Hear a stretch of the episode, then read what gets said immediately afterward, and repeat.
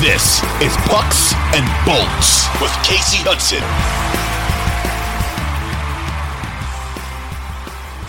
Last but not least, the biggest thing that I'll point out when it comes to comparing these two teams and what could potentially go down, not only tonight, but when it comes to the playoff run, is the Tampa Bay Lightning have to be in control early and they have to manage odd man rushes.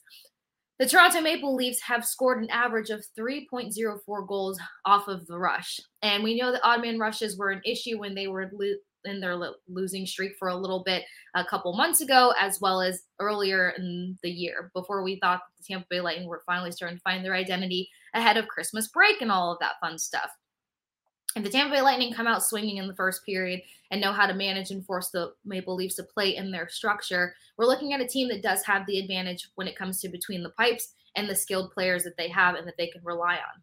While it's unfortunate that Tanner Jeannot will not be in the lineup, we're also talking about a team that knows how to adjust. How many playoff runs have they made without Steven Stamkos? How many playoff runs have they made without Brayden Point, Nikita Kucherov? Health of their top players in the league not being on not being able to go not being able to participate and they have been able to go very far let alone contend in three stanley cup finals so let us put the nerves aside and see what happens tonight. Is it a game that needs to be won? Not exactly. Will we see the Bolts show up with a chip on their shoulder to bounce back from losing three straight road games?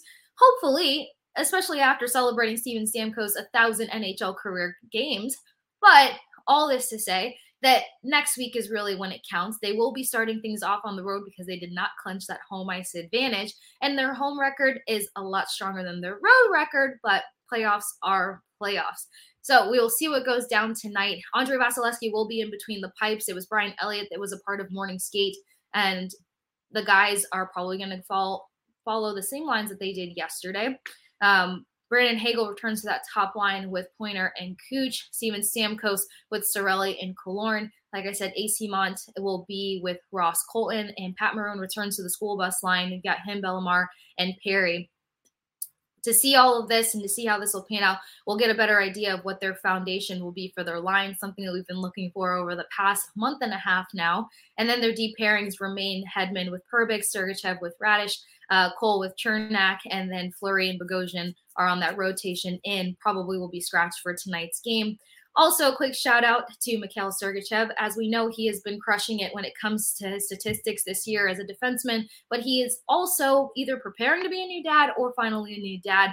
He did not play versus the Senators on Saturday. He actually had to fly back to Tampa in preparation of his white of, of his wife getting ready to have their baby, their first baby, something he's very excited about and looking forward to. So matchup ahead, Maple Leafs are being hosted by Tampa Bay Lightning tonight. Puck drops at 7 p.m. I will be at the game, tweeting all of the insight and information. But you guys are going to want to stay tuned with us at Pucks and Bolts here at Audacy.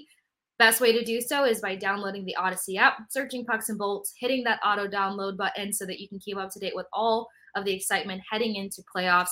Regardless of what happens in these next two games, the Bolts have clinched, and all eyes are on the Bolts heading off to Toronto when we get that date dropped and starting a series that may or may not play in their favor. We'll see. That's the excitement with playoff hockey.